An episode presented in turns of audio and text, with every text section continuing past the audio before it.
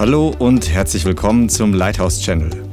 Schön, dass du eingeschaltet hast. Jetzt geht's los mit einer kraftvollen und inspirierenden Botschaft. Aber wir werden heute über den Geist der Weisheit sprechen, über die Weisheit Gottes. Weisheit ist meiner Meinung nach, oder was heißt meiner Meinung nach, wenn man es wirklich beobachtet, einer der am öftesten unterschätzten Themen im Leib Christi, weil es jeder mehr oder weniger für gut hält, aber die allerwenigsten extra Bibelschulkurse über Weisheit belegen. Oder die extra aus diesem oder jenem, nur dann, wenn wir Weisheit wirklich merken, wir brauchen es. Ja? Also jeder von uns war schon in Situationen, wo wir denken, wow, jetzt muss ich wirklich wissen, was möchte der Herr oder was ist jetzt dran, was ist weise. Und dann, dann würden wir, wollen wir natürlich Weisheit haben. Aber Weisheit, wenn du mal die Bibel genau durchschaust, und das wird heute auch aus Zeitgründen kein abschließendes, ähm, vollumfängliches Bibelstudium über das Thema Weisheit. Aber Gott möchte dir mit dem Geist der Weisheit ein ganz anderes Level an Weisheit geben. So lass uns zusammen beten und schlag mal einfach die Sprüche schon mal auf. Und wir wollen es dann auch ein bisschen später etwas praktisch machen im Sinne von, wie wir das anwenden. Heiliger Geist, ich bitte dich, dass du das Wort heute austeilst mit voller Kraft und Offenbarung deines Königreiches. Du bist der Geist der Weisheit. Du bist der Geist der Offenbarung. Du bist der Geist der Wahrheit, der dir uns in alle Wahrheit führt, der uns das Zukünftige und das Himmlische offenbart. Du bist unser Helfer, unser zur Hilfe herbeigerufener. Du bist der, den wir hier haben, um zu lernen von Gott und von dir. Und ich bitte dich, Heiliger Geist, gib uns ein hörendes Herz heute, ein glaubendes Herz, ein demütiges Herz, etwas von dir zu empfangen, zu behalten und anzunehmen. Und wir bitten dich, Vater, durchbrich Grenzen und verstandesmäßige Blockaden oder sogar hohe Dinge, Höhen, die sich gegen die Erkenntnis Gottes erheben, in Jesu Namen. Amen. Amen. Bist du hier? Drei Leute? Oder du kannst auch Dienstag begeistert sein, wenn du aus der Arbeit kommst. Ja, einige von euch, ihr seid der Grund, weshalb wir nicht schon 15 Minuten vorher Lobpreis stoppen konnten. Ja, es ist jetzt kein Scherz. Die, die, wir, wir arbeiten dran, Community Worship, äh, das ist Training, als Community anzubeten. Und wenn, wenn ein gewisser Prozentsatz der Leute einfach darauf wartet und sich mittragen lässt, dann ist es so, dass der Rest nicht weitergehen kann. Und das ist nicht eine Lehre vom Leithaus oder irgendeiner charismatischen Gemeinde, das findest du in der Bibel. Im Übrigen, im Buch Josua, wo wir nachher so mal kurz mal reingehen, oder das Thema, da war es so, dass endlich als die Zeit erfüllt war, dass das Volk Gottes ins verheißene Land hineingehen konnte. Die sind ja 40 Jahre in der Wüste umhergeirrt, weil Gott es vorhergesagt hat, wegen dem Ungehorsam der älteren Generation. Und dann kam die neue Generation zu einem Punkt, wo sie über den Jordan gehen konnten und sie haben angefangen, das Land einzunehmen. Zuerst mal Jericho, gleich ein mächtiges Wunder, weil sie Gott gehorcht haben. Und der zweite Stadt war viel, viel kleiner. Das war Ai, Ai.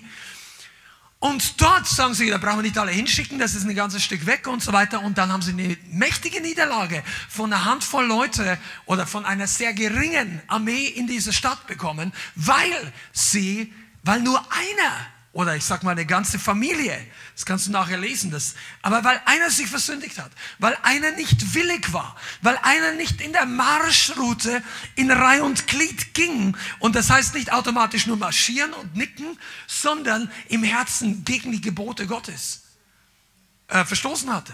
Und das legt sich nieder auf die kollektive Salbung. Und wenn wir, und ich meine, das dürfte jedem Einzelnen, auch da brauchst du kein Prophet sein, um zu wissen, dass das Volk Gottes zahlenmäßig in Deutschland in der Minderheit ist, im Vergleich zu der Anzahl der Leute in der Welt oder zu vielen anderen Religionen. Wenn ich, ich, wir zählen die wiedergeborenen Christen, weil die sind diejenigen, die ähm, laut der Bibel äh, ich nenne es mal so an das Ticket oder die, die, die Gewissheit auf die ewige Rettung haben. Und es macht keinen Sinn, Leute per Terminologie als Christen zu bezeichnen, die nicht gerettet sind. Es gibt biblisch gesehen keine Christen, die nicht gerettet sind. Ist das klar? Manche Leute müssen da, äh, weil das, das ist eine Täuschung in der Endzeit. Dass man mit dem Begriff alle möglichen Leute unter einen Hut bringen möchte, um keinen vor den Kopf zu stoßen. Aber bist du wirklich gerettet? Aber das ist ein ganz anderes Thema. Und das ist wichtig, dass Gemeinden wissen, dass kollektiv sowohl eine positive Salbung hat, als auch man sich runterziehen kann. Ja? Und deshalb trainieren wir das hier auch. Und, ähm, und einige von uns oder von euch oder wie auch immer, wir müssen lernen, oder du musst lernen, ein paar Brüder und Schwestern in Geduld zu tragen Geduld heißt aber nicht immer, dass man es, und, und andere müssen lernen, den Fluss nicht zu bremsen. Wir sind hier im Trainingsabend. Das ist nicht normaler Gottesdienst, das ist nicht evangelistische Veranstaltung, nicht einfach Heilungsgebet, wo, sondern Leute, die geistlich vorwärts kommen wollen. Amen. Gehörst du dazu? Sprüche 1, Vers 1. Sprüche Kapitel 1, Vers 1. Sprüche Salomos, des Sohnes Davids, des Königs von Israel um zu erkennen Weisheit und Zucht, um zu verstehen verständige Worte, um anzunehmen Zucht mit Einsicht, dazu Gerechtigkeit, Recht und Aufrichtigkeit, um einfältigen Klugheit zu geben, dem jungen Mann Erkenntnis und Besonnenheit. Der Weise höre und mehre die Erkenntnis oder die Kenntnis und der Verständige erwerbe weisen Rat um zu verstehen Spruch und Bildrede, Worte von Weisen und ihre Rätsel oder Bilder. Vers 7, die Furcht des Herrn ist der Anfang der Erkenntnis. Weisheit und Zucht oder Erziehung verachten nur die Narren. Das ist die Einleitung zu dem großen Buch der Sprüche, das einer der größten Schätze in Bezug auf Weisheit in der Bibel ist. Wenn du Weisheit lernen möchtest, wenn dir Weisheit mangelt, liest die Sprüche. Die meisten Leute lesen aber gerne, und das ist auch nicht verkehrt, wie werde ich geheilt, wie werde ich gesegnet, wie komme ich raus aus diesen und jenen Problemen oder wie werde ich frei. Und da gibt es viele, viele gute Dinge. Zuerst sollten wir natürlich das Evangelium lesen und kennen Jesus Christus persönlich. Aber Jesus begegnet uns im Alten Testament hier in den Sprüchen als der Geist oder der, der Gott der Weisheit. Weisheit ist eine ganz wichtige Sache. Hier heißt, dass dieses ganze Buch aufgeschrieben ist, um zu verstehen verständige Worte, um anzunehmen Erziehung, Einsicht, Gerechtigkeit, Recht und Aufrichtigkeit und so weiter, um einfältigen Klugheit zu geben, dem jungen Mann Erkenntnis und Besonnenheit. Und ich möchte nochmal Jesaja 11 lesen, das kennen einige von euch, Jesaja 11, Vers 1 da ist eine ganz interessante Bibelstelle, wo der Geist des Herrn beschrieben wird. Jesaja 11, Vers 1, das ist eine, Prophet, eine Prophetie über, die, über den Messias, über Jesus selbst. Und über Jesus steht hier geschrieben, Jesaja 11, Vers 1, ein Spross oder ein Sprössling wird hervorgehen aus dem Stumpf Isai, also aus dem Stamm Isai, und ein Schößling aus seinen Wurzeln wird Frucht bringen. Und auf ihn wird ruhen der Geist des Herrn, der Geist der Weisheit und des Verstandes, der Geist des Rates und der Kraft, der Geist der Erkenntnis und der Furcht des Herrn. Die sieben Geister Gottes sind hier genannt. Wenn du die mal studierst, wirst du feststellen, dass in Offenbarung auch von den sieben Geistern Gottes die Rede ist, die sieben Feuerflammen vor dem Thron. Hier kannst du genauer lesen, was die wirklich sind. Und erstaunlich, wobei jemand mal gefragt hat, theologisch gesehen, dass das ist ein Geist, aber sieben unterschiedliche Aspekte. Okay? Und hier ist wichtig, schau doch mal genau an, der Geist des Herrn. Und dann haben so viele Unterscheidungen etwas zu tun mit Weisheit und Erkenntnis. Der Geist der Weisheit, des Verstandes, des Rates, der Kraft, der Erkenntnis und der Furcht des Herrn. Vier verschiedene von diesen Geistern haben mit Rat, Weisheit und Erkenntnis zu tun. Glaubst du nicht, dass Gott das wichtig ist? Viele von uns im Volk Gottes leiden, weil uns die Erkenntnis fehlt. Es gibt eine Bibelstelle, mein Volk kommt um ein Mangel an Erkenntnis, eine andere Übersetzung heißt ein Mangel an Vision oder an Mangel an Offenbarung. Offenbarung und die Erkenntnis hängt ja zusammen. Du kannst keine echte geistliche Erkenntnis haben, wenn du nicht Offenbarung hast. Und der Geist der Weisheit ist der, an dem es heute geht. Und der Herr möchte uns zeigen, weißt du, Weisheit ist wesentlich mehr als das, was äh, Salomo hatte. Leute denken immer, Weisheit ist so eine Sache, wenn Leute sehr weise da sitzen und so ruhig und die richtige Entscheidung treffen und einfach Einblick haben. Weißt du, dass Weisheit ein, Charakter, ein, ein Charakteristikum des Volkes Gottes im Alten Testament war? Äh, schlag mal auf 5. Mose, Kapitel 4. 5. Mose, Kapitel 4. Ich lese ab Vers 3. Und hier geht es, dass Mose dem Volk Gottes nochmal erklärt, was passiert ist und was ihre Berufung ist. 5. Mose 4, Vers 3. Eure Augen haben gesehen, was der Herr wegen des Baal Peor getan hat. Denn jeden, der dem Baal Peor nachgelaufen ist, den hat der Herr, dein Gott, aus deiner Mitte vernichtet, also gerichtet.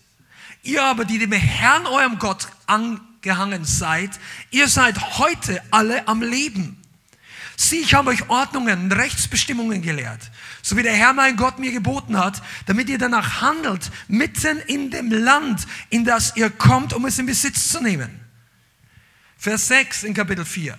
So bewahrt und tut sie, denn das ist eure Weisheit und eure Einsicht in den Augen der Völker, die all diese Ordnungen hören. Und sie werden sagen, ein wahrhaft weises und verständiges Volk ist diese große Nation.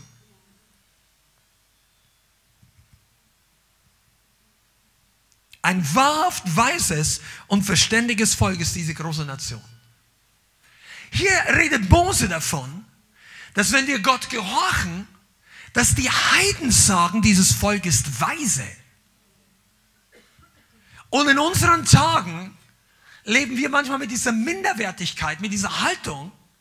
Wer Gott gehorcht, der wird bullied, also gemobbt oder der ist, der ist eigentlich nicht so richtig beliebt. Aber in Wahrheit kommt der Tag, an dem alle Heiden, alle Menschen, alle ihre Knie beugen werden vor Gott.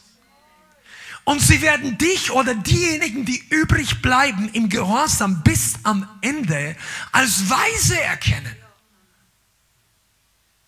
Und hier kommt der große Unterschied. Du bist nicht nur glücklich, du hast nicht nur Glück gehabt, wenn du eines Tages gerettet bist, du wirst erscheinen als weise vor denen, die es nicht sind.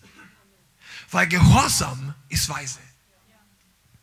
Gehorchen ist Weisheit. Das sagt hier Mose. Und nur, das ist nur die Einleitung, aber ich möchte kurz nochmal, 5. Mose, äh, Kapitel 34, springen wir sie nach vorne, um dir einfach mal zu zeigen, dass Weisheit weit mehr als nur bei Salomo und bei anderen Leuten vorkam. 5. Mose 34 ab Vers 7, das war der Moment, als Mose starb und zum Herrn ge genommen wurde. Mose, äh, 5. Mose 34, Vers 7. Mose aber war 120 Jahre alt, als er starb. Seine Augen waren nicht trübe geworden und seine Frische nicht geschwunden. Come on, 120. Und die Söhne Israel beweinten Mose in der Ebene Moabs 30 Tage lang. Dann waren die Tage des Weinens der Traum Mose zu Ende. Und jetzt geht ein neues Kapitel geistlich los. Vers 9. Josua aber, der Sohn des Nun, war erfüllt mit dem Geist der Weisheit. Denn Mose hatte seine Hände auf ihn gelegt und die Söhne Israel gehorchten ihm und taten, wie der Herr der Mose getan hatte. Was, pass mal auf, die Bibel, als darüber redet, dass ein Mann Nachfolger von Mose wird. Ich weiß nicht, welche größere Schuhe du dir anziehen könntest. Die Bibel äh, etwas später oder vorher, ich habe es jetzt nicht mehr rauskopiert hier, redet davon, dass nie mehr ein Prophet wie Mose aufgestanden ist. Der solche Wunder getan hat, der Gott von Angesicht gesehen hat, der Gott, der, der mit dem Gott geredet hat, der, der, der, der übernatürlich die Gesetzestafel empfangen hat. Die kamen ja fertig geschrieben beim ersten Mal. Die musste er nicht ausmeißeln. Nur als er sie zerhauen hat vor Zorn, weil die Leute schon abgefallen sind am ersten Tag, musste sich nachher selber die Gesetze, also die, die, die Gebote noch mal reinmeißeln. Aber Mose war ohne, ohne Vergleich. Und der nächste Mann, den wir alle kennen, eigentlich als kühner Held, als Kriegsmann, Josua, als der mit 80 noch ausgezogen ist und gesagt, jetzt geht die Arbeit los, Jungs, wir haben 40 Jahre lang gewartet mit 80 aufs Pferd steigt oder zu Fuß geht und vorausgeht, sagt so. Und diese Riesen, die meinen anderen zehn Brüdern vor 45 Jahren oder vor 40 Jahren, also mehr als 40 Jahren waren es, die die Hosen voll gemacht haben, sage ich jetzt mal ganz banal, die werden wir jetzt treffen und die werden wir aus dem Land vertreiben. Josua war eigentlich ein Held. Und Mose, äh, äh, also Gott sagt zu ihm im Buch Mose, gleich am Anfang, fürchte dich nicht. Habe ich dir nicht geboten, dass du kühn und furchtlos bist? Er sagt drei, viermal, fürchte dich nicht. Und du denkst, boah, Mose, Mose war ein Prophet und Josua war der Kämpfer. Und als hier die Salbung, die, der Staffelstab auf Josua übergeht, ist das Erste, was Gott über Josua sagte, war Mann der Weisheit. Der hatte Weisheit. Und einige von euch, ihr unterschätzt das Thema. Und deshalb ist das heute dran. Weil Weisheit dein Schlüssel für Wachstum ist. Weisheit ist dein Schlüssel für ein Wandel mit dem Herrn in naher Beziehung. Weisheit ist dein Schlüssel für Erfolg, für positiven Erfolg. Bei Gott möchte, dass du Erfolg hast.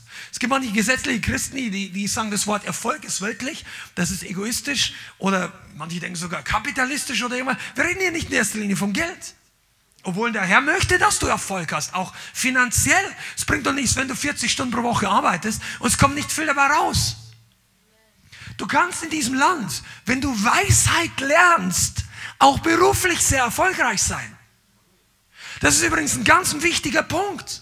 Viele Christen denken, der Herr kennt mein Herz und die sitzen acht Jahre in einer Gemeinde, wachsen kaum oder haben, haben 15 verschiedene Jobs in fünf Jahren. Weißt du, da ist wahrscheinlich, dass wenig Weisheit da ist. deine Frage von Wachstum hängt nicht von deiner Gaben ab. Deine Erfolg in der Welt hängt nicht in erster Linie von deinen Gaben ab, sondern von Weisheit. Ich komme nachher darauf, was das wirklich bedeutet. Weisheit kann man lernen. Gaben sind gegeben. Erkenntnis kann man sich aneignen. Und ich rede nicht die Erkenntnis, die du brauchst, ein Studium eine gute Note zu schreiben, sondern wirklich, um zu wissen, wie du lebst, wie du dich verhältst, welche Entscheidungen du triffst. Die Entscheidungen, du bist heute ein Produkt deiner Entscheidungen. Die allermeisten Leute in den allermeisten Bereichen unseres Lebens. Es gibt ein paar Dinge in unserem Leben, die haben wir nicht selber entschieden. Und manche leiden auch wegen der Entscheidungen von anderen Menschen. Absolut. Ich möchte keine, das ist keine allumfassende Theologie, denn wenn du im Krieg bist, vielleicht jemand in der Ukraine, sei es von russischer Seite oder, oder ich will jetzt gar nicht in Politik gehen, aber viele Leute haben nicht selber entschieden, dass dieser Krieg startet. Die Ukrainer, da, da, da kam eine fremde Armee. Und da kannst du nicht sagen, das waren alles ihre Entscheidungen. Aber in den aller, wenn du über Jahre hindurch dein Leben nimmst, dann ist es im Allgemeinen, wenn du erwachsener Mensch bist und hast keine besondere Art von Kondition oder Krankheit, dann ist dein Leben ein Resultat deiner Entscheidungen. Und zu den Entscheidungen brauchen wir nicht nur Kraft und Willen, sondern vor allem Weisheit. Amen. Lass uns mal ganz kurz ein paar Punkte reingehen. Was bedeutet es, weise zu sein? Möchtest du es wissen? Bist du neugierig? Wisst du, manche von den Predigten sind interessant zu predigen, weil ich weiß, dass man bei, den, bei, bei, bei mehr als der Hälfte der Leute erstmal das Interesse wecken muss für das Thema. Weil dann, dann lernst du übrigens mehr. Wenn du überzeugt bist, das ist jetzt wichtig, dann nimmst du es besser auf.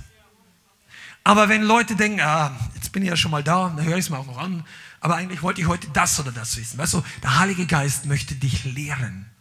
Weisheit. Weisheit bedeutet, ich glaube, die Bianca hat es nochmal gesagt, du kannst nachher nach vorne kommen, in ein paar Minuten. Ähm, die hat auch ein paar Punkte dazu. Weisheit bedeutet, dass du die Erkenntnis, die du hast, richtig anwenden kannst. Jeder von uns hat ein gewisses Maß an Erkenntnis. Du hast vielleicht erkannt A oder B, A ist besser als B, das sind die simplen Sachen. Aber selbst dann folgen nicht Leute, alle Leute A. Du schüttelst den Kopf, aber ich, ich glaube, jeder von uns hat hier ein Beispiel, wo wir wissen, dass A und B vor uns liegt. Und irgendwie spüren wir innerlich, A wäre die bessere Lösung, die göttlichere.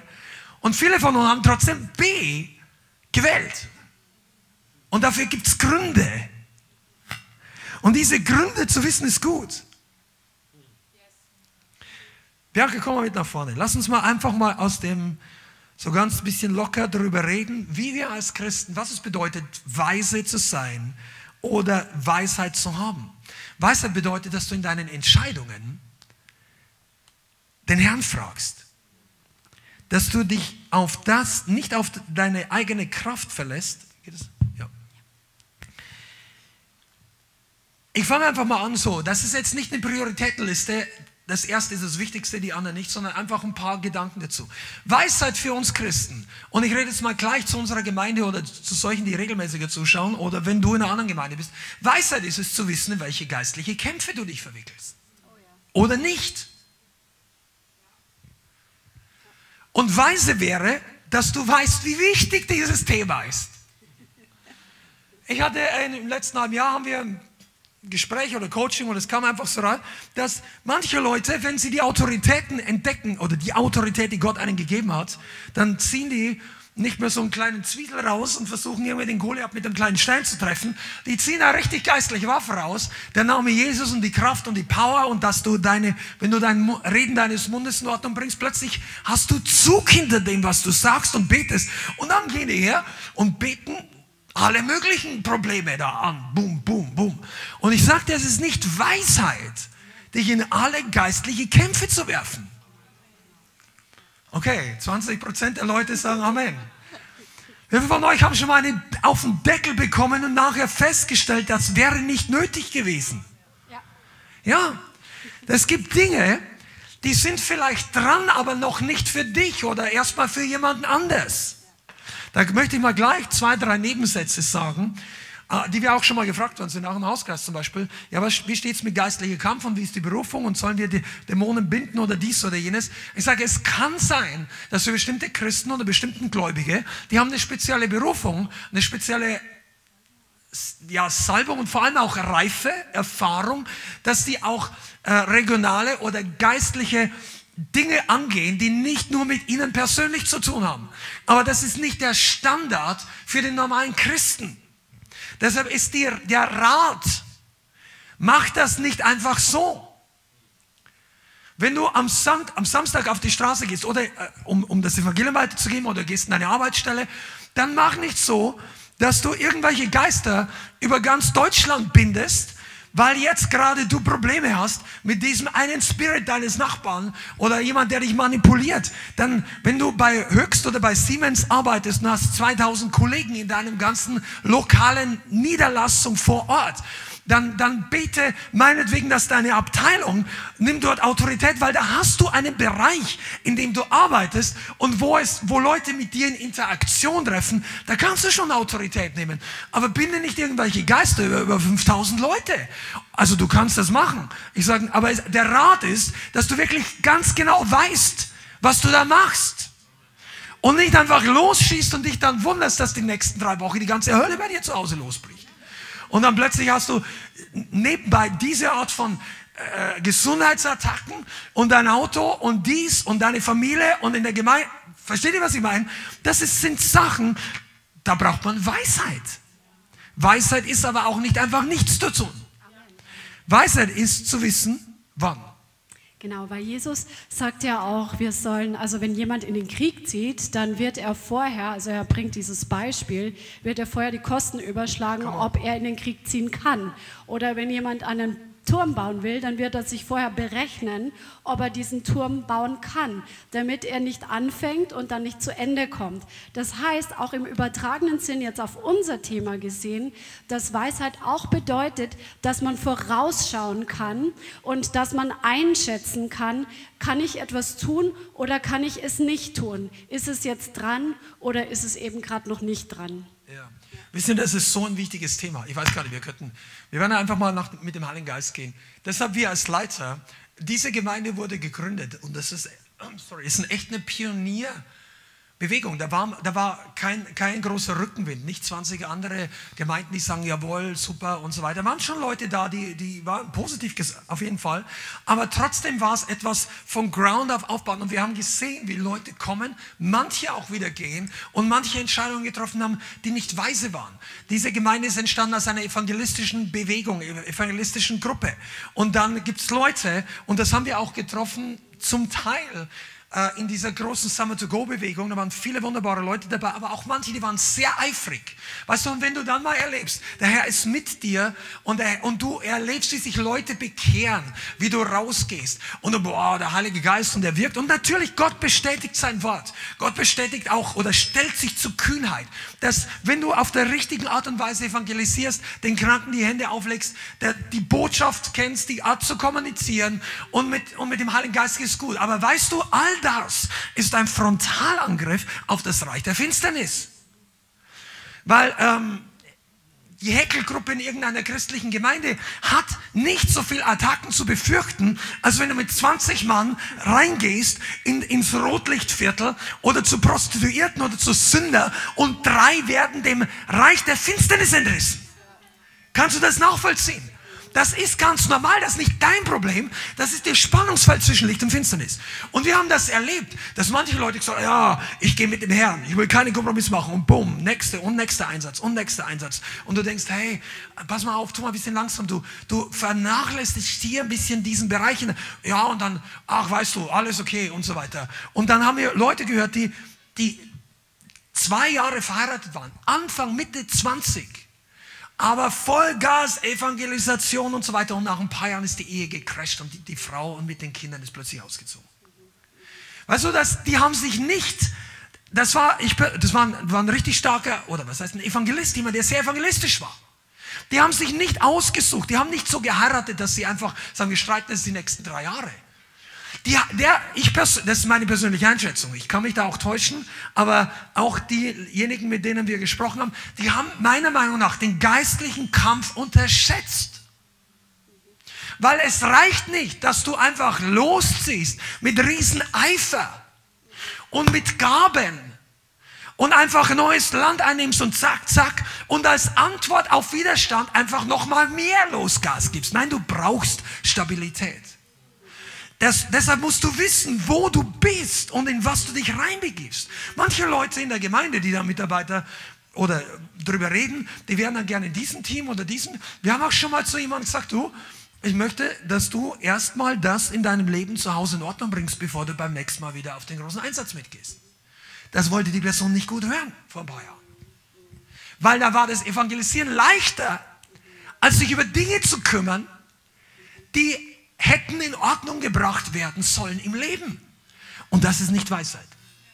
Da kommst du unter Attacken und unter Angriffe, wo, wo nicht der Heilige Geist die Ursache ist. Also nicht Verfolgung im Namen Jesu. Wenn Leute sich in Kämpfe reinwerfen, die nicht von Gott sind, dann ist das nicht Verfolgung für das Reich Gottes. Automatisch. Das ist, kann sein, dass sie sich einfach zu weit an die Front begeben. Und ich sage nicht, weißt du, wir predigen hier nicht, und die meisten von euch kennen uns, wir predigen hier nicht ein defensives Gemeindesitzen Christentum, alle nur bloß keine, also bloß nicht was Falsches machen und, und mach erst mal zehn Jahre gar nichts. Nein, unsere Gemeinde funktioniert ja ganz anders. Aber trotzdem brauchen wir Weisheit. Amen. Genau, und äh, Weisheit ist auch, dass du erkennst, was du für ein Typ bist. Also es gibt ja diese Typen, die nie was tun, weil sie so passiv sind und so ähm, denken, alles muss noch stabiler werden und noch stabiler, aber es passiert halt gar nichts. Und dann gibt es die Typen, die nur noch vorwärts stürmen und gar nicht äh, auf Stabilität schauen. Also lass dir da echt vom Herrn zeigen oder von deinem Mentor, was du für ein Typ bist, damit du einfach weise bist in Bezug auf dich selber, dass du deine eigenen Baustellen kennenlernst und an diesen Baustellen arbeitest, damit deine göttliche Ausgewogenheit hervorkommt und damit du in Stabilität vorwärts gehst und Land einnimmst und nicht stagnierst und nicht vorausprescht. Genau, und vor allem das Land auch behältst, den Segen behalten, die Salbung behalten, die, das, was du erreicht hast, nicht wieder verlieren. Die Bibel redet von einem ganz großen Abfall am letzten Tag, also am Ende der Tage, nicht nur am letzten. Die, je näher wir zu Jesus kommen, desto größer in Zahlen wird die Zahl sein, die vom Glauben wieder abfallen. Das heißt aber nicht, dass die Mehrheit aller Christen abfallen muss, aber es, aber es sind erschreckenderweise Millionen. Warum? Die Leute haben ja nicht angefangen, um schließlich abzufallen, weil sie die Entscheidungen treffen, die nicht gut sind. Ich komme da nachher noch dazu. Ich möchte, Weisheit bedeutet, auf die manchmal leise und sanfte Stimme des Heiligen Geistes zu hören, bevor du etwas tust. Weisheit bedeutet, dass es dir wichtig ist, was sagt Gott über diese Sache. Und wenn du sagst, ja, das ist mir auf jeden Fall wichtig, aber ich höre es ja nicht, ja, dann such ihn. Wisst ihr, dass die Bibel davon redet, dass die Weisheit verborgen ist? Dass wir Weisheit suchen sollen wie Korallen. Also Korallen war damals so eine ganz, heutzutage, wenn du gibt es ja alle möglichen technischen Geräte, um die Sachen aus dem, aus, aus dem Meer hochzubringen. Damals war das nicht so einfach. Das war was ganz Kostbares. Weisheit ist total kostbar. Weil nicht jeder sie hat. Weisheit kannst du nicht sagen, du gib mir mal deine Weisheit. Sagt ja, ich kann dir helfen. Aber du musst es für dich selber lernen. Und das ist eine Sache, die uns manchmal wirklich schwerfällt. Auf den Heiligen Geist zu hören, bevor du eine, daneben trittst. Was natürlich ist, Weisheit zunächst mal aus den Fehlern zu lernen. Aber auch das schaffen nicht alle. Also Weisheit wäre, jeder Mensch macht Fehler. Und die Bibel sagt auch, wir alle sündigen ab und zu. Das sollte keine Regel sein. Sollte auch nicht, vor allem nicht immer die gleiche Sache sein. Wir sollen von allen Sünden Buße tun und umkehren und weitergehen. Aber wir, es, Jakobus sagt es, wir alle straucheln oft. Aber das heißt, es ist keine Entschuldigung. Weisheit bedeutet, dass du den gleichen Fehler nicht nochmal machst. Aber trotzdem gibt es Leute, und wir, bei mir früher auch, du brauchst zwei, dreimal, bis du, boah, jetzt ist das Ding schon wieder.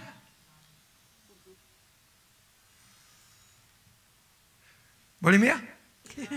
Wenn du unter Autorität bist und du hast jemanden, der dir deine Arbeit erklärt oder vielleicht geistliche Autorität, bist im Team oder was auch immer, du solltest die gleiche Ermahnung nicht zweimal bekommen müssen. Das kann passieren, das ist auch keine Verdammnis. Aber wisst ihr eigentlich, warum Vorgesetzte manchmal müde werden? Weil du es fünfmal sagen musst. Es war doch am ersten Mal klar. Lehrerin. In der ersten Klasse ist das noch nicht so klar, aber wir alle sind nicht mehr in der ersten Klasse. Wir sind erwachsen. Also die meisten hier. Wahrscheinlich. Du bist ein erwachsener Mensch, du hast es geschafft, irgendwie deinen Pass abzuholen, bist selbstständig, bist vor dem Gesetz auch eigenverantwortlich. Ich gehe mal davon aus, alle hier. Das ist nur ein Ausnahmefall, wenn es nicht mehr der Fall ist. Unsere Verantwortung bedeutet, dass wir, also es ist Weisheit, die gleichen Dinge nicht mehr falsch zu machen. Jetzt gibt es natürlich manchmal Punkte, wo du es vielleicht vergessen, aber weißt du, vergessen, äh, viele Leute benutzen Erklärungen und Entschuldigungen für eine Sache, wo sie selber nicht aufgepasst haben. Du kannst nicht einfach sagen, ja, das, das Auto kam von links und hier und so, und der, sagt, der Richter sagt am Ende, der war auf der Vorfahrtsstraße. Ja, aber wenn ich das gewusst und das erzählt er. Weisheit bedeutet, dass du es gar nicht erst knallen lässt. Wow. Genau, und da sehen wir auch wieder, Weisheit ist nicht so ein Schalter im Gehirn, den du ein den du betätigen kannst, damit du die Erkenntnis, die du hast, benutzen kannst, sondern Weisheit ist eine geistliche Substanz und sie ist geknüpft an die Beziehung zum Heiligen Geist. Ja, Weil der Heilige Geist ist der Geist der Weisheit. Das heißt, er ist die Quelle und deswegen ist, was Christian vorher gesagt hat, wenn wir Entscheidungen treffen aus dem Fleisch heraus, dann sind wir also das Fleisch ist ungeduldig, das Fleisch will jetzt schnell eine Entscheidung, das Fleisch will jetzt das und das haben und nicht das andere. Aber Weisheit bedeutet wirklich zu warten oder beziehungsweise den Herrn zu suchen, bis wir eine Antwort haben, was wir tun sollen. Und das ist geknüpft an die Beziehung zum Herrn. Die Quelle ist der Herr. Und das ist nicht eine Technik, die man lernen kann oder irgendetwas, was man irgendwie einfüllen kann und dann ist es da, sondern das hat mit deiner Beziehung zu Gott zu tun. Und je mehr deine Beziehung zu Gott wächst und deine Abhängigkeit vom Heiligen Geist, der der Geist der Weisheit ist, desto mehr wirst du Zugriff haben auf das, was in ihm ist, nämlich die Weisheit für dein Leben, für deine Situation. Ich weiß nicht, das, das ist so ein wichtiges Thema. Da, da steckt Erfolg fürs ganze Leben darin. Also wir haben vorhin gelesen und äh, lesen mal die Sprüche weiter. Das führt heute viel zu weit, wenn wir die allen Stellen einzeln lesen. Aber die Weisheit steht auf den Straßen, heißt an einer Stelle, vielleicht lese ich auch noch, und ruft Warnung aus. Ja. Warnt. Der Heilige Geist warnt uns, bevor was schief geht in unserem Leben. Aber wir haben oftmals nicht hingehört. Es war nicht der Heilige Geist, dass er nicht geredet hat. Es ist, dass wir oft nicht genau genug hingehört haben. Und diese Sache ist so fundamental wichtig. Das ist der Unterschied, wieso manche Leute schnell lernen und andere nicht. Und wieso manche Leute schnell wachsen und andere nicht. Und manche Leute, weißt du, es gibt viele Leute, auch in der Welt, säkular, ohne vom Reich Gottes zu reden, die, haben, die sind reich geworden, die haben vielleicht ein Business aufgebaut. Aber bei vielen, wenn du, die schreiben ja oft, wenn sie dann wirklich erfolgreich sind, manchmal auch Bücher oder Autobiografien. Und dann lest du oftmals auch, dass einige von denen schon mal richtig gescheitert sind, aber dran geblieben sind. Und viele von denen können auch so eine Art Geschichte erzählen, dass sie gelernt haben aus ihren Fehlern. Aber wer nicht aus seinen Fehlern lernt, ist töricht.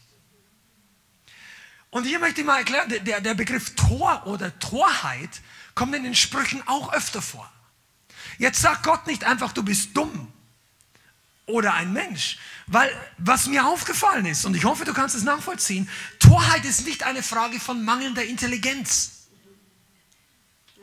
Das heißt nicht, die Leute waren zu dumm zu ergreifen, zu unintelligent. Torheit ist eine Sache, die, wenn man etwas sieht, es trotzdem nicht möchte. Wenn du erkannt hast, das ist Falsche, es trotzdem weitermachen. Wenn du weißt, dass der Heilige Geist sagt, tu es nicht, trotzdem reingehen. Trotzdem ausprobieren.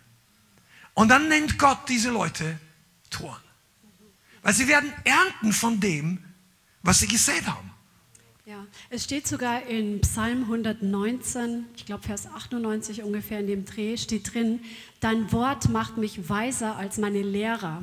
Das heißt, dein Lehrer, der weiß ja mehr als du im Kopf, also er hat mehr Wissen, aber du kannst trotzdem weiser sein wegen dem Wort Gottes, was in dir ist und wegen des Heiligen Geistes. Amen, Amen. Wisst ihr, und diese, diese sanfte Stimme des Heiligen Geistes, die muss man und darf man lernen zu hören. Und ich glaube, dass das Weisheit ist für dein ganzes Leben. Ich habe das schon öfter mal gesagt, man kann lernen, dass man Unfälle vermeidet. Also das ist meine, das ist meine persönliche Überzeugung. Ähm, vielleicht nicht alle, aber ich rede jetzt von Autounfällen, Verkehrsunfällen oder was auch immer. Ich bin viel, ich weiß nicht, schon 30 Jahre im Führerschein, bin schon viele Kilometer rumgefahren, ich weiß nicht wie viel, aber es sind über 800.000. Und ähm, und ich habe am Anfang gemerkt, es gibt so, bevor es richtig crasht, was bei mir übrigens nie hat, Gott sei Dank, aber du, du kriegst eine Warnung. Jetzt kriege ich lange Gesichter hier. Ich weiß nicht, ob ihr alle Autos schon mal angefahren habt, keine Ahnung. Aber weißt du, ich merke das, dass du, du machst irgendwas, was, wo du sagst, hey, aufpassen, und dann plötzlich, oh, das ging gerade noch gut. Und wenn du so eine Situation als Warnung nimmst, da musst du nicht, da musst du nicht dagegen knallen. Im Kleinen und im Großen. Jetzt will ich da keine große Theologie draus machen, aber die Bibel sagt eindeutig, dass der Heilige Geist uns warnt. Und ich nehme das einfach als einen Teil des Bundes, unter dem wir sind. Und diese Warnung gilt für Ehen, Beziehungen. Diese Warnung gilt für Jobs. Du verlierst nicht deinen Job von heute auf morgen. Es sei denn, der, der Firma geht pleite oder die stellen dich sowieso aus, weil einfach, was weiß ich. Aber normalerweise der Heilige Geist spricht zu einem, wenn du wegen deiner eigenen Unfähigkeit oder weil du vielleicht zu lasch oder zu lau warst oder äh, zu lau im Sinne von, dass du einfach keinen guten Job gemacht hast. Und am Ende sagt der Arbeitgeber, naja, mit, mit der Person, entweder die müssen jemanden ausstellen oder es kann sogar noch schlimmer kommen, dass irgendwas falsch läuft und du machst sowas verkehrt, dass sagt, das ist jetzt nach einer Abmahnung, jetzt müssen sie leider gehen. Es gibt so Fälle, wenn du einfach Schaden für deinen Betrieb verursachst. Das geht natürlich auch nicht von heute auf morgen. Da gibt es normalerweise auch im Arbeitsgesetz vorher eine Abmahnung. Mahnung, Warnung.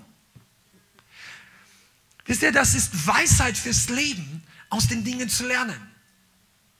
Manche Leute haben nicht gelernt, aus ihren alten gescheiterten Beziehungen zu lernen, was sich beim nächsten was ich dann auch vielleicht später, wenn du bist jetzt ins Reich Gottes gekommen, hast du einige Beziehungen, aber wenn man, wenn man nicht sieht, wo man Dinge falsch gemacht hat, dann kann man nicht richtig daraus lernen. So der Geist der Weisheit möchte uns Dinge zeigen. Und wenn wir offen dafür sind, dann bewahren wir uns für die Zukunft. Ich meine, in den Sprüchen, ich habe es jetzt alle nicht raus, ist doch Kapitel 5 und Kapitel 7, glaube ich, wo, wo, wo Gott sagt zu den jungen Männern, behüte deinen Weg vor der fremden Frau, vor der Ehebrecherin, geh nicht an ihrem Haus vorbei, lass dich nicht von ihren Worten einfangen, achte nicht auf ihre Schön. Das sind Warnungen, damit du deine jungen Jahre, deine Kraft nicht einem Fremden gibst und ein mühsam erworbenes nicht jemand anderes sich daran erfreut. Das sind die Konsequenzen. Das heißt, Weisheit redet zu uns über die Konsequenzen unseres Handelns. Ja. Das Und das ist etwas, was viele Christen eigentlich, ja, ach, das, der ist gnädig. Na, denk doch mal drüber nach. Natürlich ist der Herr gnädig. Keine Frage. Sonst wären wir alle nicht mehr hier. Aber es ist doch eine Frage, wie schnell möchtest, wie oft möchtest du das Gleiche nochmal machen? Wie oft muss der Herr uns heilen von Verletzungen? Braucht es ja dann nicht, wenn ich durch die Weisheit Gottes mir dieses oder jene erspare. Okay, lass uns ein bisschen weiter. Fehler lernen haben wir durchgemacht. Ähm, ähm, Weisheit bedeutet auch mit der Zunge vorsichtig zu sein. Nicht einfach drauf loszureden. Nicht an jedem Ort überall alles zu sagen, was du denkst. Also das heißt nicht, dass wir heucheln sollen. Wir sollen absolut nicht heucheln. Das heißt auch niemandem was vormachen. Rede nicht durch die Blume, aber überleg dir, ob es dran ist, das auszusprechen, ob Gott das möchte. Nur weil es wahr ist, heißt nicht, dass es jeder hören muss.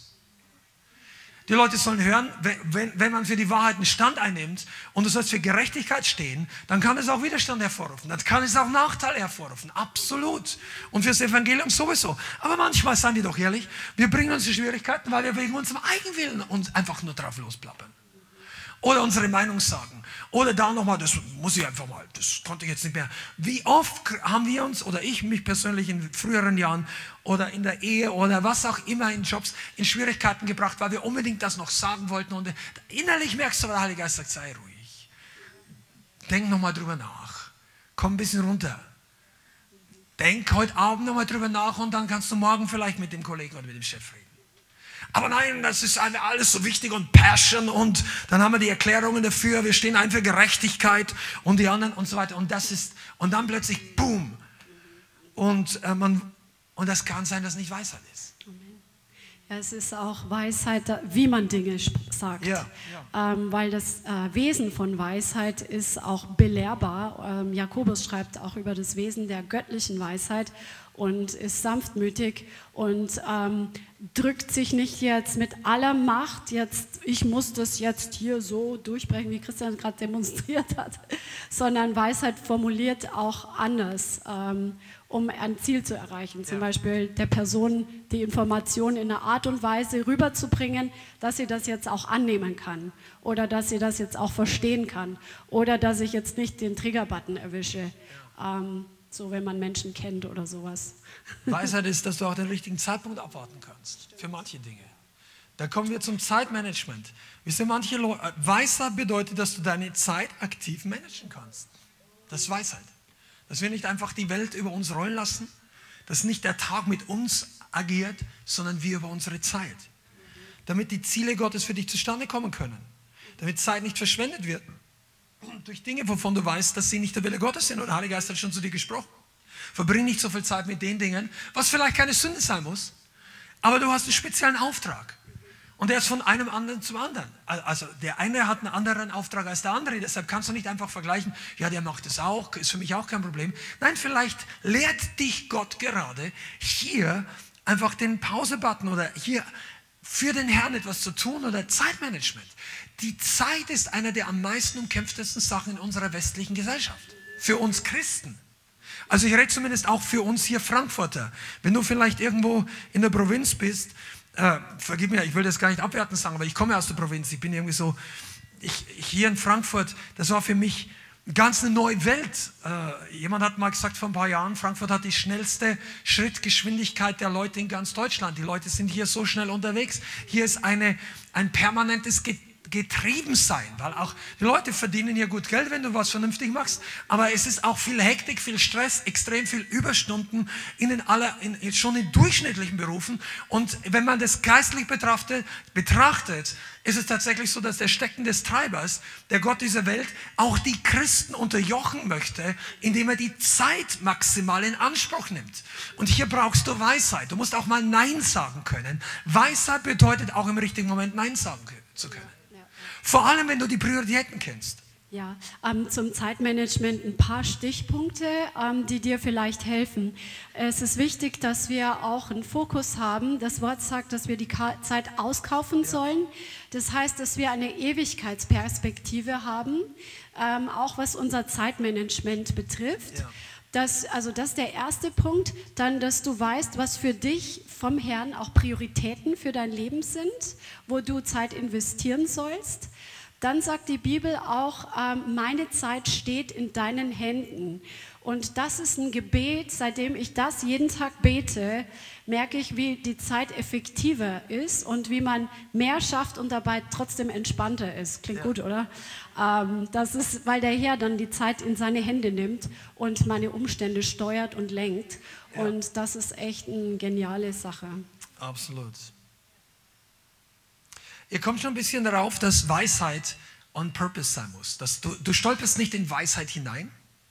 Also zumindest nicht, äh, es sei denn, du wartest ab, bis du durch deine Fehler alle weise wirst. Aber diese Zeit haben wir eigentlich nicht. Ja, vielleicht kommt der Herr vorher wieder, aber ganz sicher gehen viele Leute verloren oder die Werke Gottes kommen nicht zustande, wenn wir einfach nur warten, bis wir genügend Fehler gemacht haben, um irgendwas zu lernen. Und dann wunderst du dich vielleicht, warum manche andere Geschwister neben dir oder um dich oder was auch immer plötzlich mehr wachsen. Und vielleicht ist der eine oder andere sogar ein bisschen, ich will nicht sagen neidisch, aber doch schaut sagt, Herr, warum passiert bei mir? Überleg dir mal, ob Gott nicht zu dir gesprochen hat und du hast es einfach auf den Hintergrund gelegt. Also Weisheit ist ein ganz entscheidender Faktor für Wachstum. Okay, und jetzt möchte ich mal die Stelle Jakobus 3 lesen, die Bianca vorhin schon erwähnt hat, ähm, in der die Weisheit Gottes, aber nicht nur die Weisheit Gottes erwähnt ist. Jakobus 3, Vers 13. Das ist wichtig zu wissen. Jakobus, Brief, Kapitel 3, Vers 13. Amen. Bist du da? Wer ist weise und verständig unter euch? Er zeige aus gutem Wandel seine Werke in Sanftmut der Weisheit. Wenn ihr aber bittere Eifersucht und Eigennutz in eurem Herzen habt, so rühmt euch nicht und lügt nicht gegen die Wahrheit. Dies ist nicht die Weisheit, die von oben herabkommt, sondern eine irdische, sinnliche, das Wort heißt wörtlich seelische, eine teuflische, wörtlich dämonische Weisheit. Also, dies ist nicht die Weisheit, die von oben herabkommt, sondern eine irdische erstens, zweitens seelische, drittens dämonische. Denn wo Eifersucht und Eigennutz ist, da ist Zerrüttung und jede schlechte Tat. Ich möchte hier kurz Pause machen und dann nachher lesen wir noch zwei Verse weiter. Hier zeigt Jakobus und der Heilige Geist, dass es nicht nur Gottes Weisheit auf der Erde gibt und nicht jede Weisheit ist von Gott. Es gibt Menschen in der Welt, die halten sich für sehr weise und die haben auch irdische Weisheit. Es gibt eine Weisheit, wie man Fußballtrainer ist, denke ich mal gibt dann eine Weisheit. Das hast du ja, ist gerade die WM. Äh, manche waren sehr erfolgreich, manche weniger. Aber da braucht es Weisheit und nicht nur Wissen. Okay, das ist, das ist irdische Weisheit. Die muss nicht gut, die muss nicht, also was heißt geistlich, ist die weder gut noch schlecht, die ist einfach irdisch. Weisheit, wie man erfindet, also ich, Ingenieur zum Beispiel. Da gibt es technische oder in, in jeder Art von Bereich gibt es bestimmte Weisheit.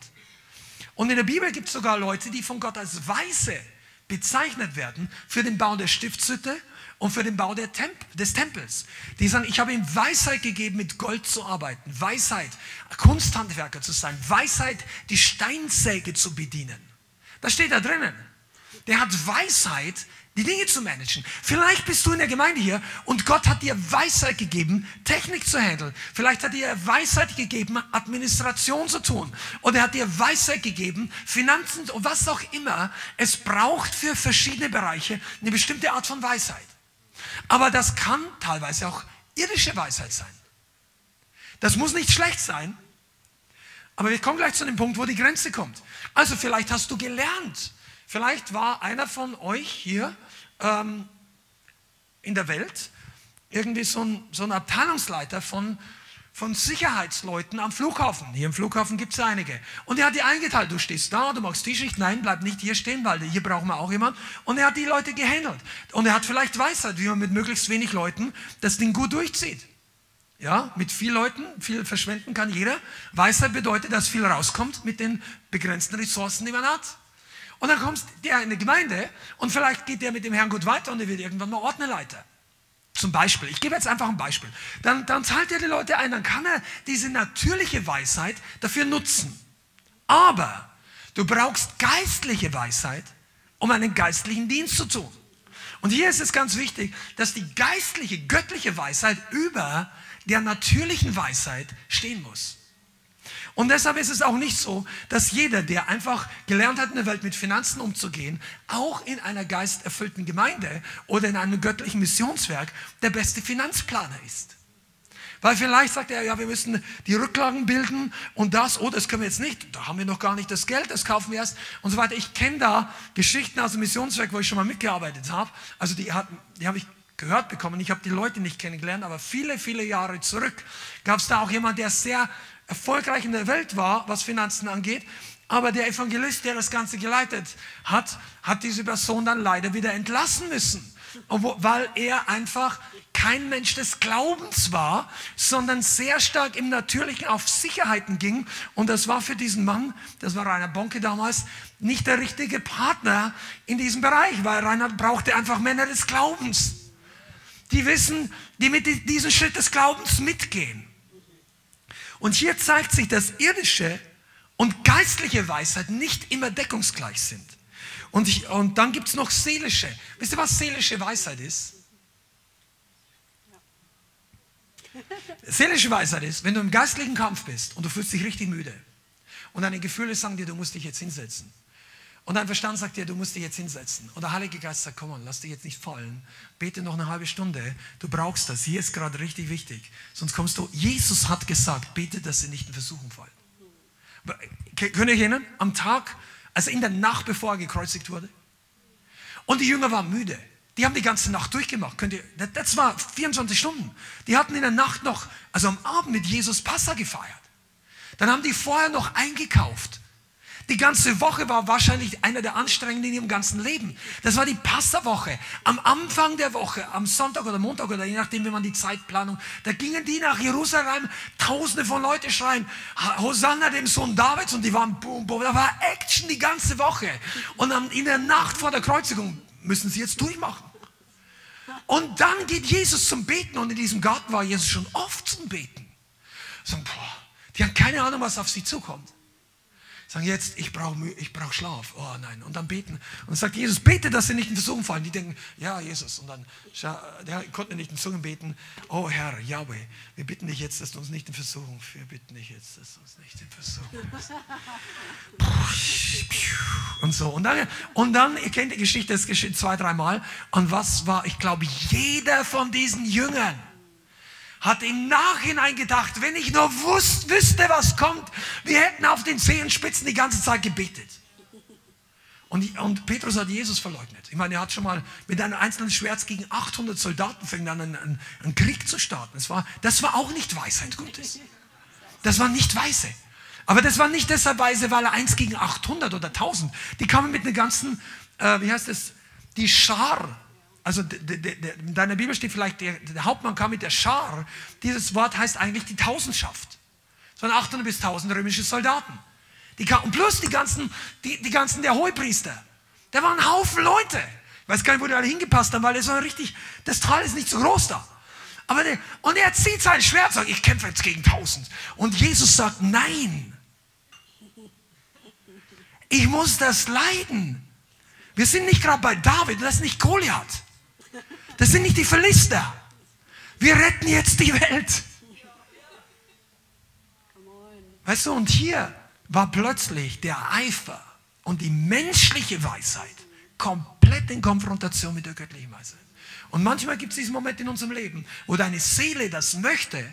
Weißt du, ganz besonders, unterbrich mich, wenn ich jetzt, du, du hast ein paar. Pass auf, und ganz besonders, wenn wir vorher in etwas versagt haben, dann kommt der religiöse Spirit und möchte schon doppelt so gut im Fleisch machen. Kennt ihr das? Hast vorher Gott nicht gehorcht und jetzt aber. Wo, wo, wo, wo Petrus sagt, ja, wenn alle dich verleugnen, ich werde dich nicht verleugnen. Und Jesus weiß, sagt ihm, du wirst mich sogar dreimal verleugnen. Das hätte nicht sein müssen. Also, ja genau. Sagen wir noch die dämonische Weisheit? Ja, natürlich. Willst du es sagen? Nein, sag, sag, sag deine Gedanken. Die teuflische Weisheit ist zum Beispiel die Schlange im Garten Eden, die war weise, sagt die Bibel. Das heißt, die war schlau, die war listig, die war, ähm, hat ihre Schlauheit für böse Zwecke benutzt. Oder wo es um den Pharao geht, der in Ägypten war, als das Volk Israel sich immer mehr vermehrt hat, hat er gesagt, lasst uns weise gegen die Israeliten oder die Hebräer vorgehen, indem dass sie die ganzen Jungen äh, ins Wasser schmeißen, die geboren werden. Das war eine dämonische Weisheit, weil das war absolut ein teuflischer Plan, die ganzen Babys zu töten. Und, oder wenn jemand manipulativ ist, die ja. Person, die wird ähm, einen Weg suchen, wie sie listig quasi ihren Weg bekommt ja. und dabei den Willen von anderen Leuten missachtet und übergeht und trickst quasi. Das ist eine satanische, dämonische Weisheit. Ja. Jetzt natürlich die Frage, wie unterscheide ich göttliche Weisheit von irdischer, seelischer oder sogar teuflischer Weisheit? Und hier stechen im Vers 14 zwei wichtige Worte raus. Und du kannst sie anstreichen, wenn du das in deiner Bibel machst oder hast.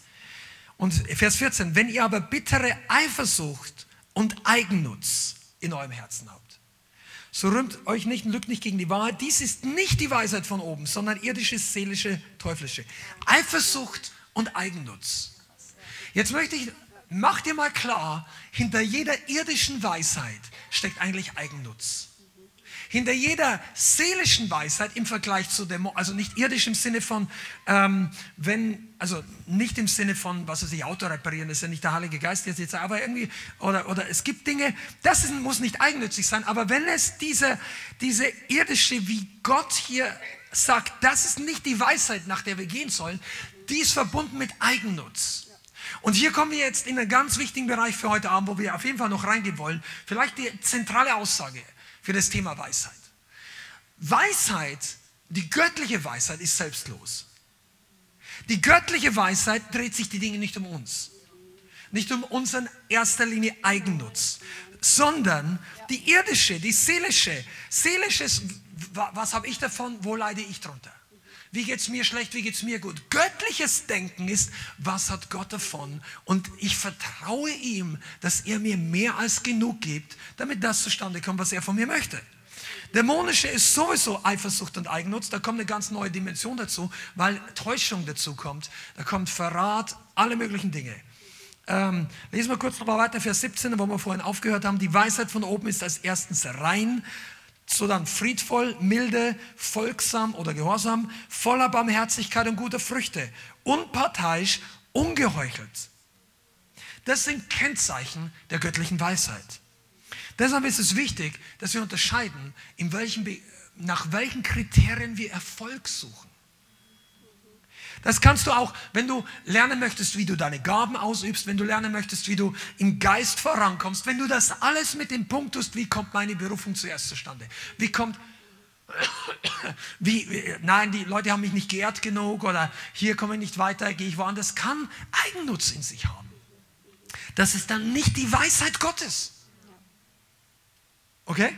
Genau, das, der Feind, der will ja auch, dass wir da in dem bleiben, wie wir im alten Leben waren, dass wir auf uns selbst fokussiert sind oder auf die Umstände. Das wird mir in letzter Zeit irgendwie neu bewusst.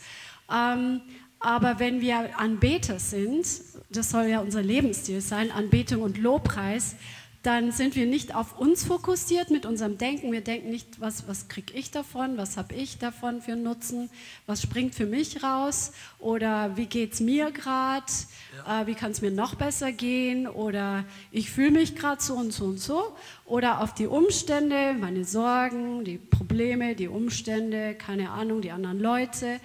Ähm, das Ziel ist ja, dass wir uns selbst sterben und dass wir Anbeter sind im Lebensstil, wo unser Fokus auf den Herrn gerichtet ist, wo wir diesen Lebensstil leben, dein Reich komme und dein Wille geschehe, wie im Himmel, so auf Erden, nicht mein Wille geschehe. Und das ist in diesem Lebensstil, ist die Weisheit Gottes drin. Amen. Und die Weisheit Gottes ist gut. Gott lehrt uns gute Dinge. Gott bewahrt uns vor schlechten Dingen. Er gibt uns nur gute Dinge. Aber wir müssen eben lernen. Ich gehe ein bisschen weiter. Wie wird man weise? Oder was ist der Weg zur Weisheit? Wir haben es vorhin kurz erwähnt. Psalm 111, Vers 10, ganz ein zentraler Bibelstelle. Psalm 111, Vers 10. Die Furcht des Herrn ist der Weisheit Anfang. Die Furcht des Herrn ist, die, ist der Anfang der Weisheit. Psalm 111, Vers 10. Das bedeutet, wenn wir Ehrfurcht vor Gott haben, dann werden wir Ehrfurcht vor seinem Wort haben. Dann werden wir Ehrfurcht haben vor dem geschriebenen Wort und von dem, was der Heilige Geist uns zeigt. Was im Übrigen immer in Übereinstimmung sein muss mit dem geschriebenen Wort. Und wenn wir diese Ehrfurcht haben, dann ignoriere ich das Wort Gottes nicht.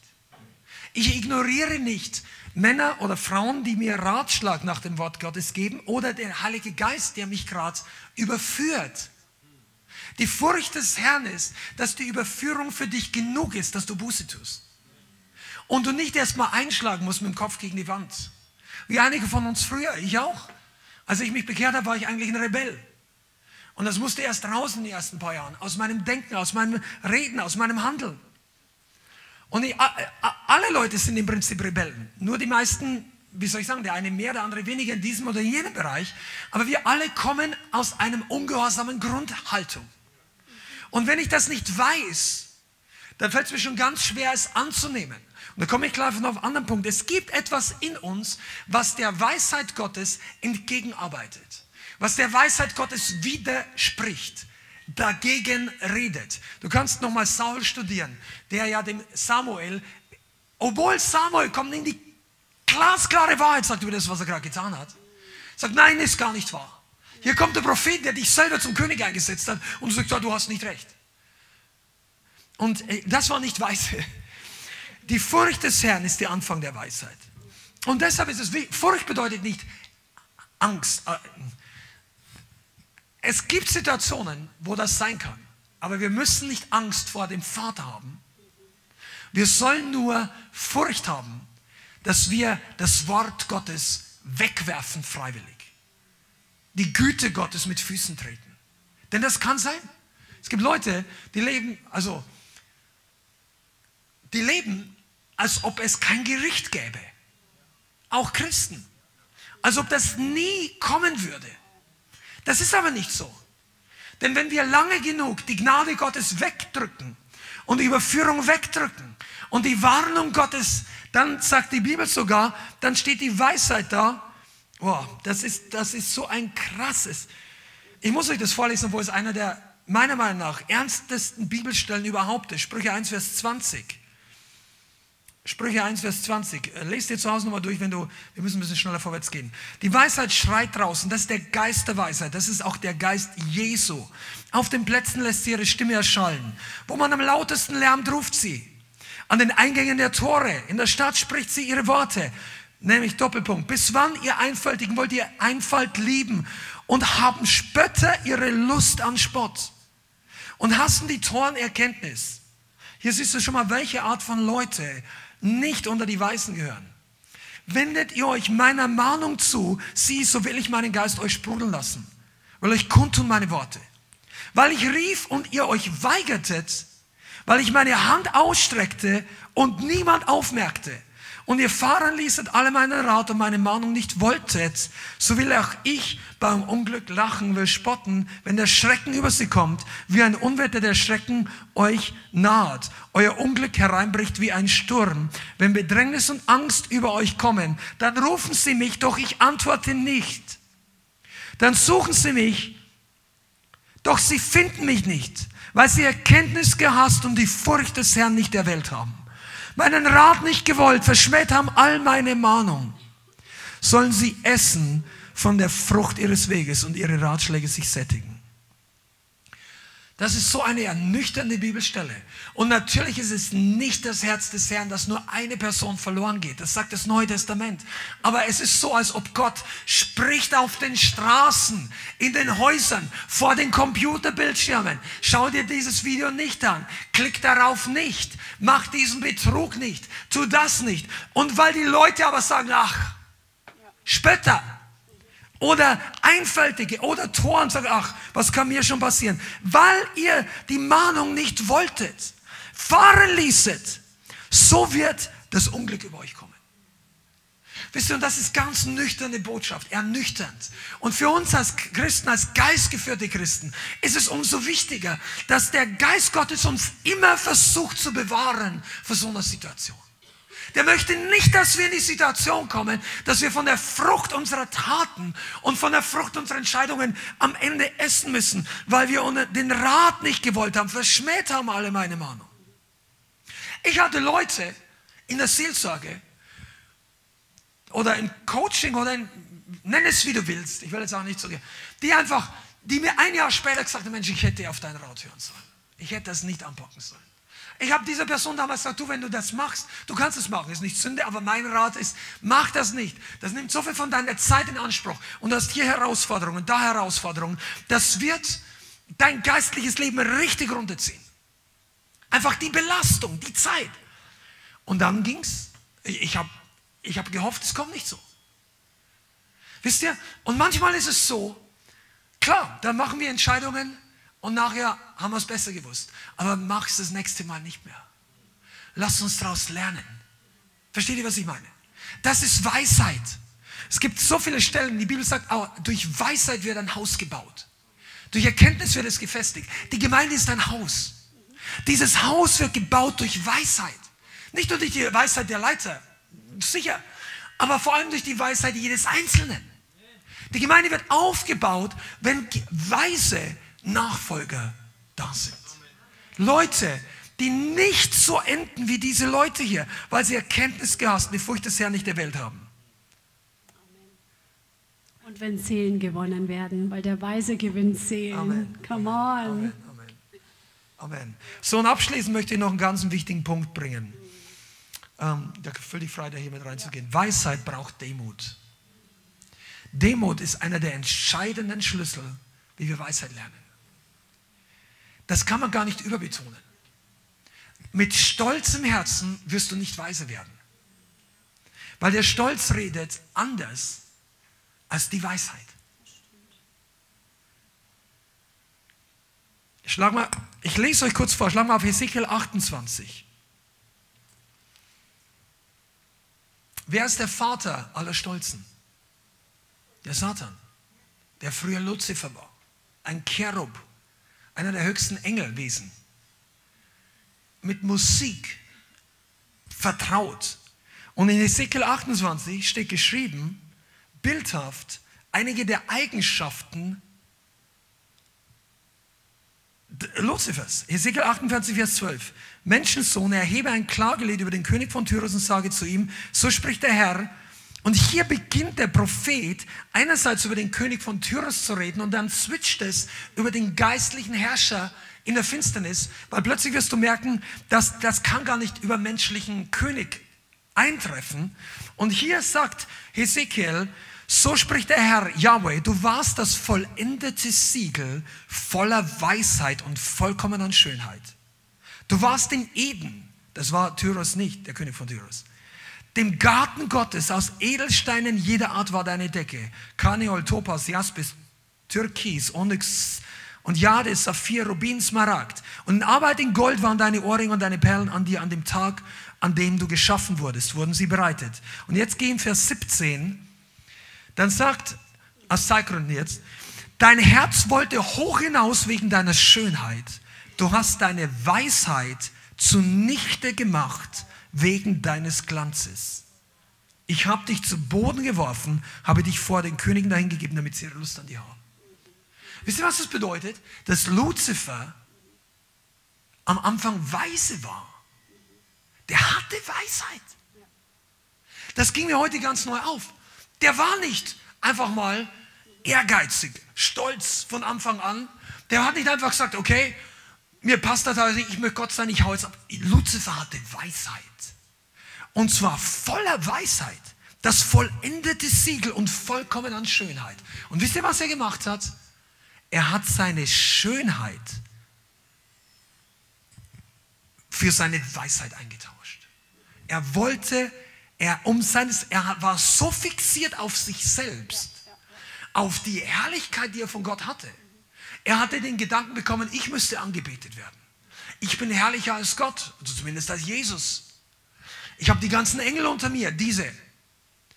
Er hat so sehr eingenommen von seinen eigenen Dingen, dass er seine Weisheit verloren hat. Das heißt, man kann, wenn man stolz wird, Weisheit, die man hat, wieder verlieren.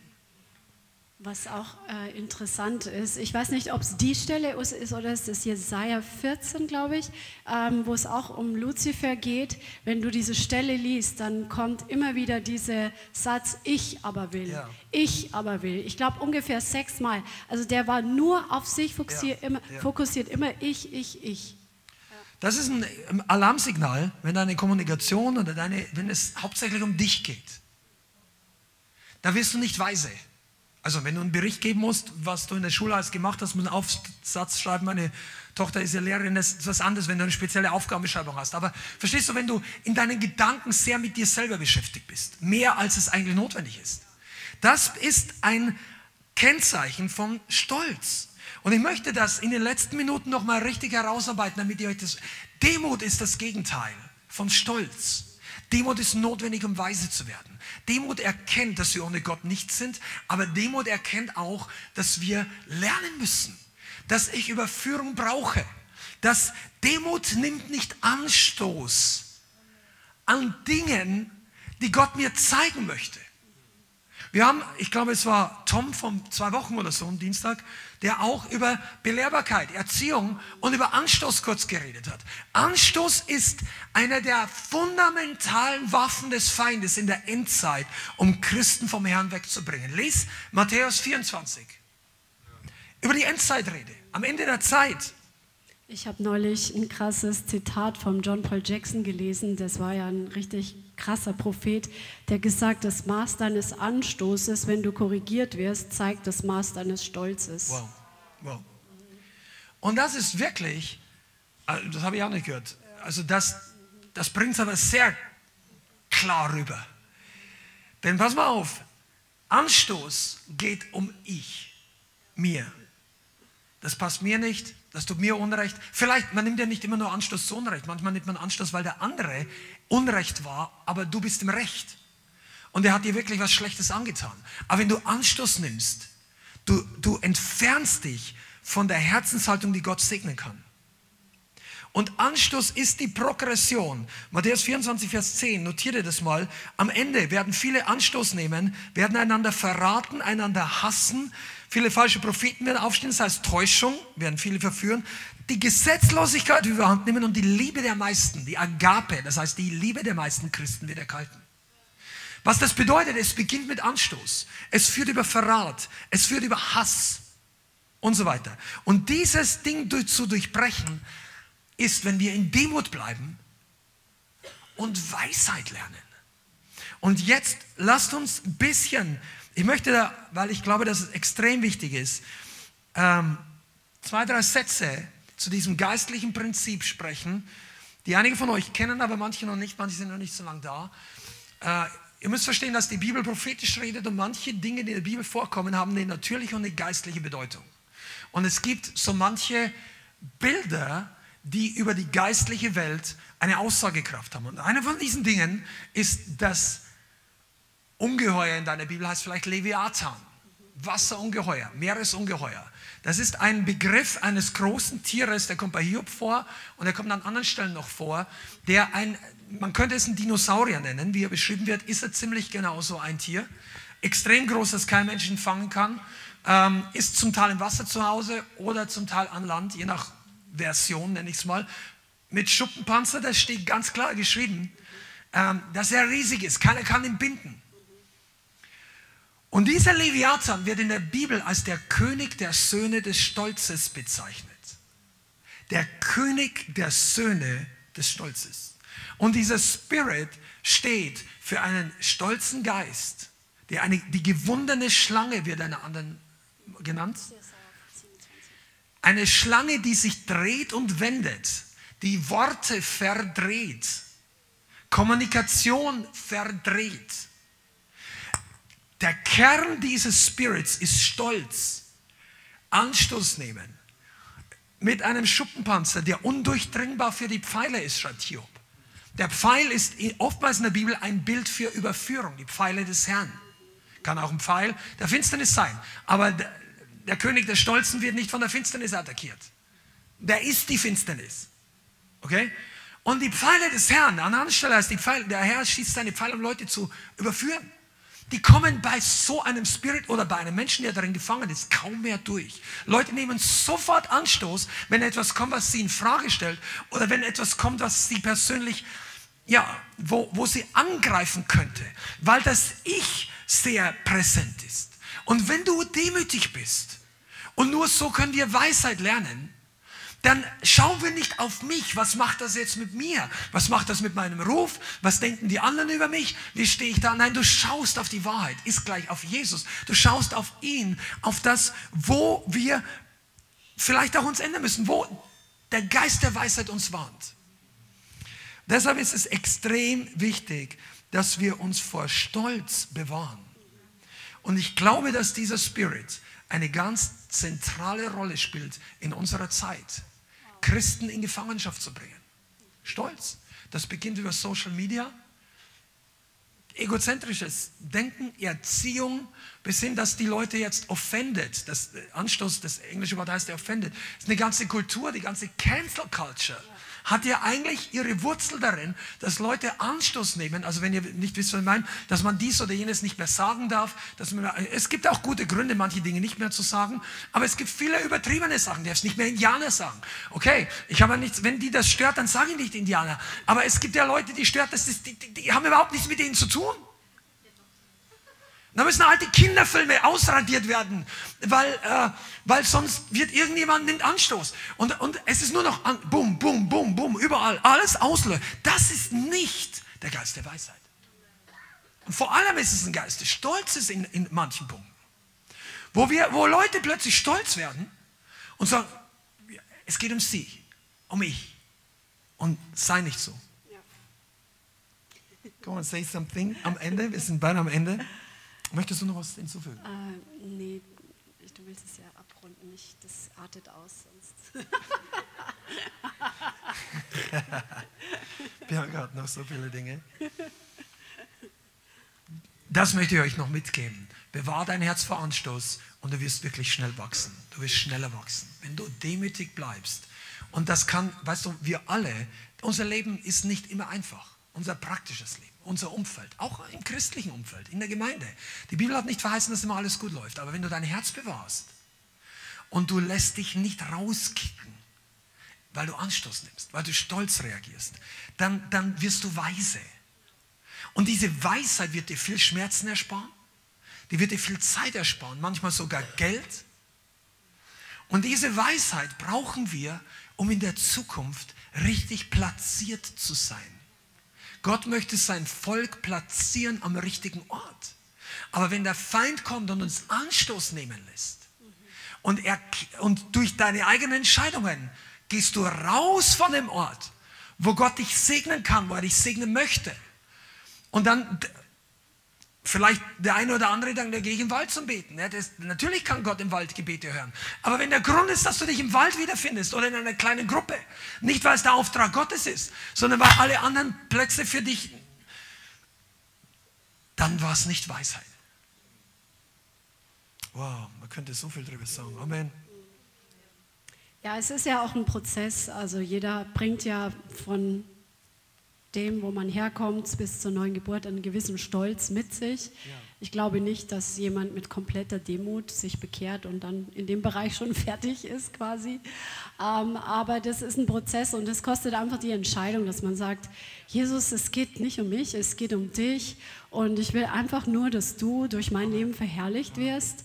Und ähm, wenn es jetzt Zerbruch kostet, ja, das wird ein Prozess, es wird wehtun, aber das ist gut, weil je mehr wir einfach diesen Zerbruch mitgehen, und das ist jetzt wieder eine ganz neue Predigt, ähm, desto näher kommen wir Jesus und ja. desto mehr wächst einfach diese Intimität mit ihm, diese Beziehung. Du siehst ihn ganz anders als vorher, weil den Stolzen widersteht er ja. Und je mehr wir demütig sind, desto mehr ist er bei uns und mit uns. Und ist einfach wunderbar. Ähm, kostet den Preis, aber es lohnt sich unbedingt. Come on, Jesus. Deshalb ist das auch ein Schlüssel für deine Intimität mit dem Herrn. Das heißt es nicht, du musst ständig zerbrechen oder du musst, nein, nein, sondern eher demütig, abhängig von Jesus sein. Jeden Tag auf den Heiligen Geist hören. Dich freuen, dass du mit ihm Gemeinschaft haben kannst. Und wenn er dir was zeigt, dann mach es einfach. Und wenn er sagt, mach das nicht, tu es nicht. Und wenn dich jemand darauf anspricht, dann versteck es nicht, nimm nicht Anstoß, sondern bleib nah bei Jesus. Ich glaube, dass der Schlüssel für diese Zeit, wie der Feind dich nicht rausbringen kann aus dem Segen, den er für dich vorbereitet. Amen.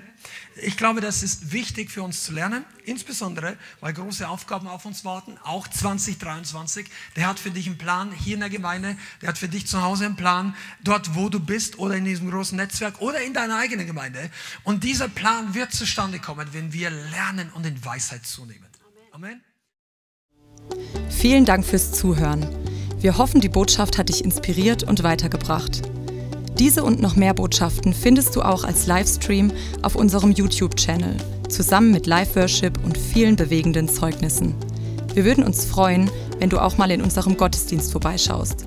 Alle Infos dazu findest du auf unserer Webseite, auf Facebook oder Instagram. Links dazu findest du in der Beschreibung. Schreib uns gerne dein Zeugnis oder dein Gebetsanliegen unter info at lighthouse.center. Tschüss und bis zum nächsten Mal.